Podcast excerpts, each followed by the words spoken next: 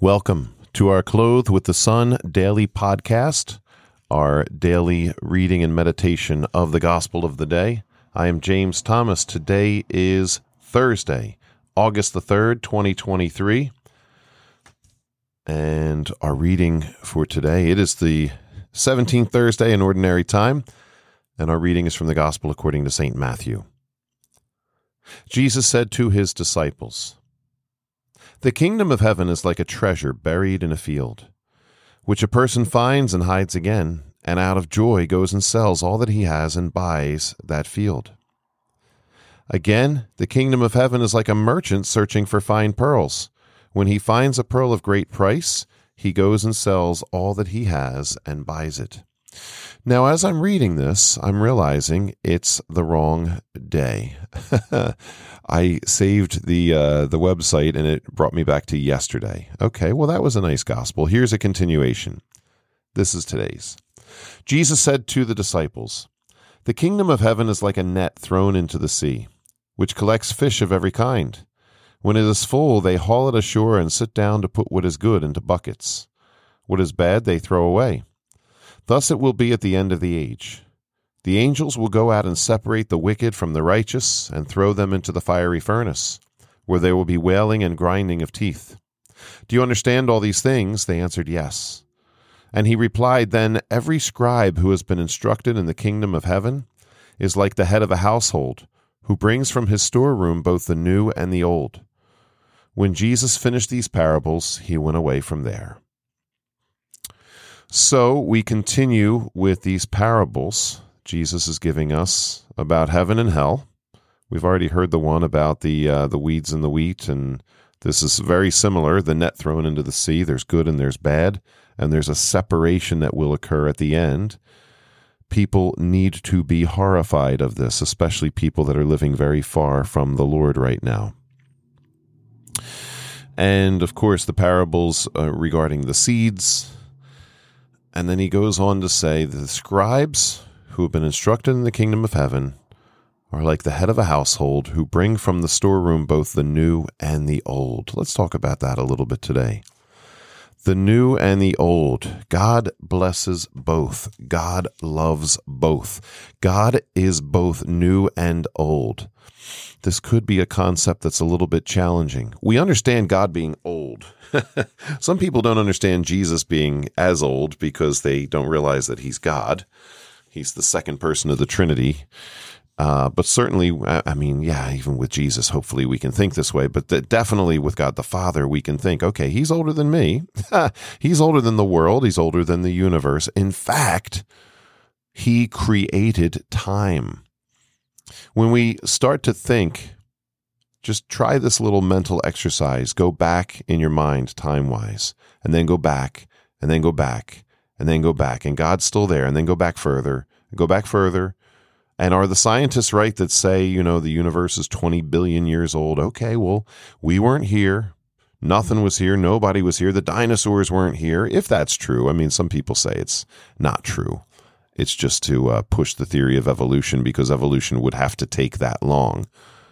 And uh, anyway, not to get into that debate today, but just to think about going back in time, back in time, back in time, there's got to be something before and before and before. The reason we think that way, and it's hard for us to go all the way back to the beginning, is because we are temporal beings. You and I were born in time. So I think a better way to think about it that just helps me to like you know get get off the permanent loop going on inside my brain is just to think time is a creation and God made it. So, therefore, God, in his essence, this is before Jesus taking on our humanity, and now there's a change that happens in God. God is the second person of the Trinity, is both God and man. That's different.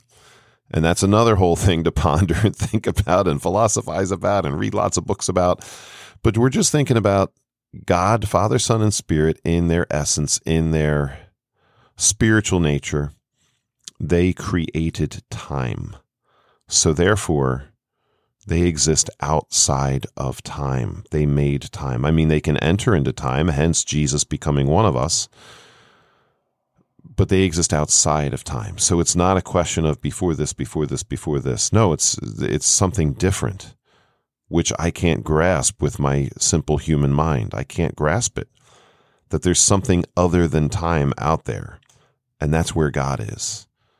Yet he loves us so much, he made us in time and then he entered time to come and rescue us, to come and save us. Imagine this person, Jesus, and in his human mind, what must have been going through his mind that I'm bigger than all this. Although I can't fully reveal it to these people, and I'm here for a mission to die for them. I'm here to teach them, to heal them, to die for them, to rise from the dead. That's his mission. But imagine, and, and he's got total humility about it too. Imagine how prideful we would be if we possessed such gifts. But that he's bigger than this. He created time. Anyway, so God is older. That's just the point I'm getting back to in this reading. God's older than all of us. So it's easy to think of God as old. Yet, God is also new.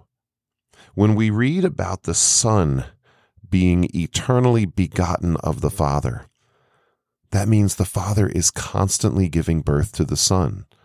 We can speak of it as begetting. We can speak of it as generation. That's another word that's used.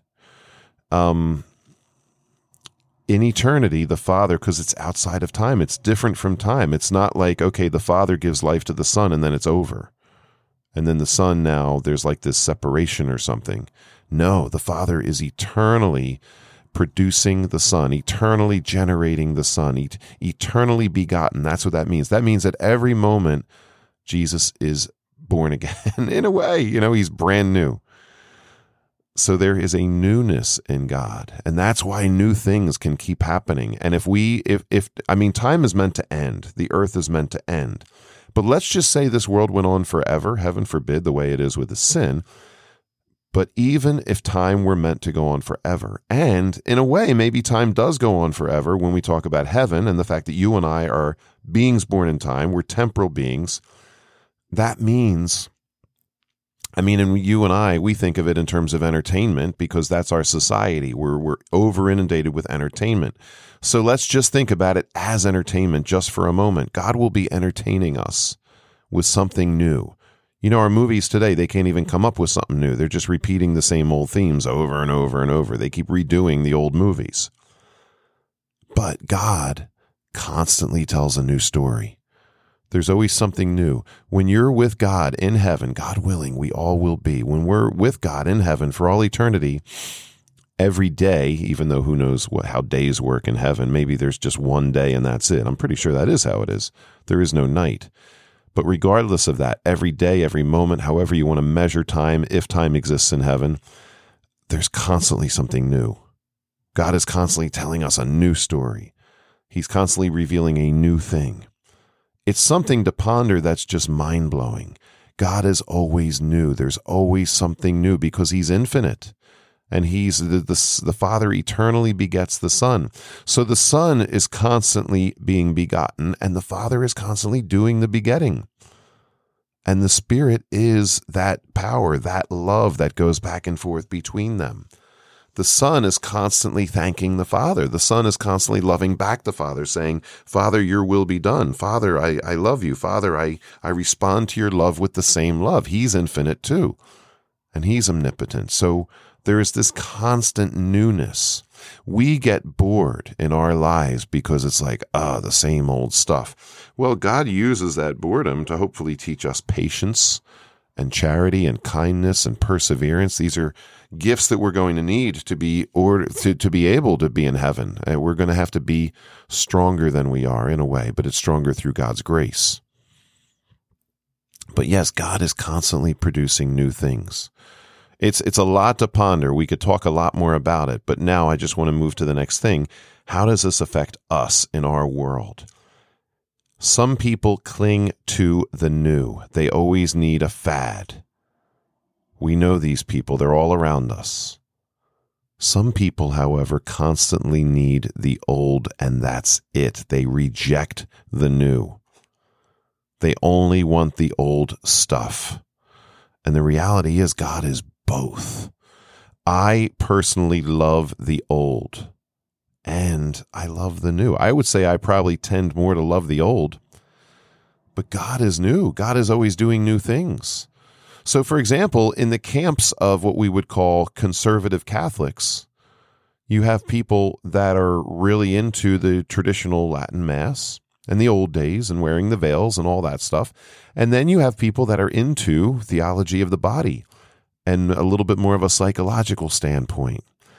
And I mean, all these beautiful things that come out of theology of the body and the philosophy behind it being phenomenology and the uniqueness of each person. And, you know, these two camps criticize each other, but the reality is both are good and both are needed and both are beautiful. The problem is when you have contemporary Catholicism that's throwing out the baby with the bathwater. Well, we don't need the sacredness anymore because we're going to just focus on ourselves. That's not new. That's actually sin. And lots of sin has been brought into our worship. Hey, everybody, I'm the priest. Look at me. I'm going to entertain you now. That really, when you look deeper at it, it's a sin. A lot of priests feel like they're supposed to be doing that all right, it's my job to get up and carry everybody in, in terms of my personality and I got to entertain everybody. Well, yeah, you know, we need to look at that because that's not worship. The Mass is worship. It's not entertainment. It's not about, hey, everybody, look at me. I'm the facilitator of our morning exercises that are all about us. Let's sing a song about how great we are. Mm, that's that's a problem. So that's not new. That's egotistical, and egotism has always existed for right back to the angels and the battle in heaven. And that's it's a shame, but the new mass and all the abuses that happen in the new mass, there's there's a lot of parallels there with the fall of the angels. You know, they're worshiping God in heaven. They're right there in the presence of the old and the new at the same time, and everything is beautiful and everything is good, and they want to make it about themselves. Yeah, that's not a new thing, that's a sinful thing. But anyway, let's get off that topic. Let's just stay focused here a little bit longer, and I got to go soon on this concept of the old and the new in God, and God is constantly doing both. So, yeah, great example is I mean, it's the new evangelization. It's funny because people of a more traditional Latin Mass kind of mindset will say there is no new evangelization. We just need to go back to the old. What I say to them is, you guys are the new evangelization because you're young. And when I see these young families coming in and they wear the veil and they kneel down for communion and, and they're just awesome, they're these big families that are just awesome. Yeah, there's a lot of new going on there, whether you like to admit it or not. You're doing stuff that's old, and that's good because that old stuff is good. You're listening to Palestrina, you know, you're listening to Gregorian chant. That's old stuff, but it's timeless stuff but at the same time, there's so much new. You talk to these young families that are going to this Latin Mass or that are homeschooling, get to know them. And you know what? They're playing pickleball, right? Uh, which I still don't even know what it is, right? It's a new thing, it's a new phenomenon, it's a new fad. That's a cool thing. It's it's nothing sinful. If it's one thing if they said, "Oh, I'm listening to like you know gangster rap or thrasher metal or something like that that has words in it about killing your parents or something like okay that's not about being new that's about being sinful that's different. But no i mean there's so many things that i talk to them about that they're into that are very contemporary. And just to, you know the fact is with phenomenology and theology of the body every human being is not just made in god's image but they're unique and unrepeatable. That's the message of Pope John Paul unique and unrepeatable. So every baby that comes out of the womb never existed before. There is something, someone new coming out of the womb. And it's beautiful. God is just constantly doing new stuff. That's the new evangelization. The new evangelization I would define as something truly, it began with Pope John Paul and his traveling the world and World Youth Days and all his evangelization efforts, but it's being carried out in some of the stuff I've just described. There's this new teaching, theology of the body, and things connected to it. But there's also, yeah, there's young people returning to traditional things. And you know why? Because they love Jesus and they want to focus on authentic faith and not for it to be about somebody's personality. And you know what's also happening in the contemporary world? praise and worship. And, uh, you know, all right, uh, like there's different Christian um, denominations. All right, we might not agree with the things that some of these other denominations uh, believe in, but at the same time, there is this renewal of focusing on Jesus. You know, if a young person tells me that they're into music, like I said earlier, you know, if they're into stuff that's all kinds of explicit lyrics and sinful stuff, all right, that's not just that's not new. That's that's sin. And sin is very old. Sin has always been here. It just it, comes out in new ways, I guess, but that's still sin. But if a young person tells me, "Oh, I'm listening to K Love radio," you know, um, praise and worship music, where we're singing these songs that are loaded with Bible verses and worship, yeah, guess what? That's new and that's good. It's old too because it goes back to the Bible. So much of it does. But it's a new thing, it's a new phenomenon, and this is also part of the new evangelization. And it's beautiful and it's good. And we want to encourage people driving in your car. Yeah, turn on K Love. Turn on these Christian stations. Listen to this music and sing the words of the Psalms. That's what Jesus did. I don't know the Jewish harmonies, the Jewish melodies that Jesus would have sang, because he did. He he sang the Psalms. And who knows, he might have been walking around with his apostles. They might have just been singing these songs. And for them, that was contemporary music.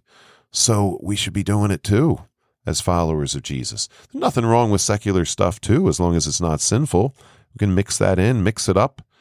And we glorify God in our singing and in our sports and in so many other things that we get involved in, our hobbies, our interests, the way we share our talents, you know, the way we, we practice the arts.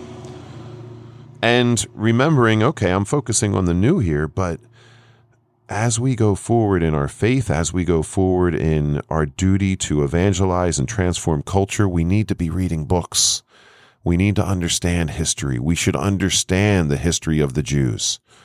We should understand the history of the church. We should be familiar with it. And if there's disagreements on did it happen this way or that way, well, we need to do a little more reading and make sure we know, you know, and, and how to interpret passages of the Bible. You know, a guy like Scott Hahn is so great. Well, he's one of many, but he's so great because, and he's one of the more popular ones, but he constantly goes back to the fathers and he goes back to the original languages and he says, what does this word mean here? Why did they use this word? What are the implications of this word, especially if you're one of the original hearers of this passage? What is St. Paul saying? What are the gospel writers telling us? So it's all important and it's all good. We need to become students of life on every level in order to grow as human beings, to grow in our faith, to spread the faith, to help others to grow. For myself personally, I do I read books, but I also listen to audiobooks, and there's four themes that I'm constantly touching on. I try to alternate these themes. One is just pure fiction because you know it's a good exercise of the brain. I, I enjoy like for example Star Wars novels, the all the newer well they're they're not they're kind of getting old now, but they were new. They're newer than the original movies. Um, and I love them, and I love reading them, and they're good entertainment for the brain, and it's it's it's healthy stuff for a person to be reading. I go to the beach and I sit there and I read a Star Wars novel or whatever. You know, sometimes I go out and have breakfast by myself and do a little reading because it's good exercise for the brain. But also, I love to read history. I love to read uh, contemporary politics and just see what's going on and why is this happening and how is it connected to our founding.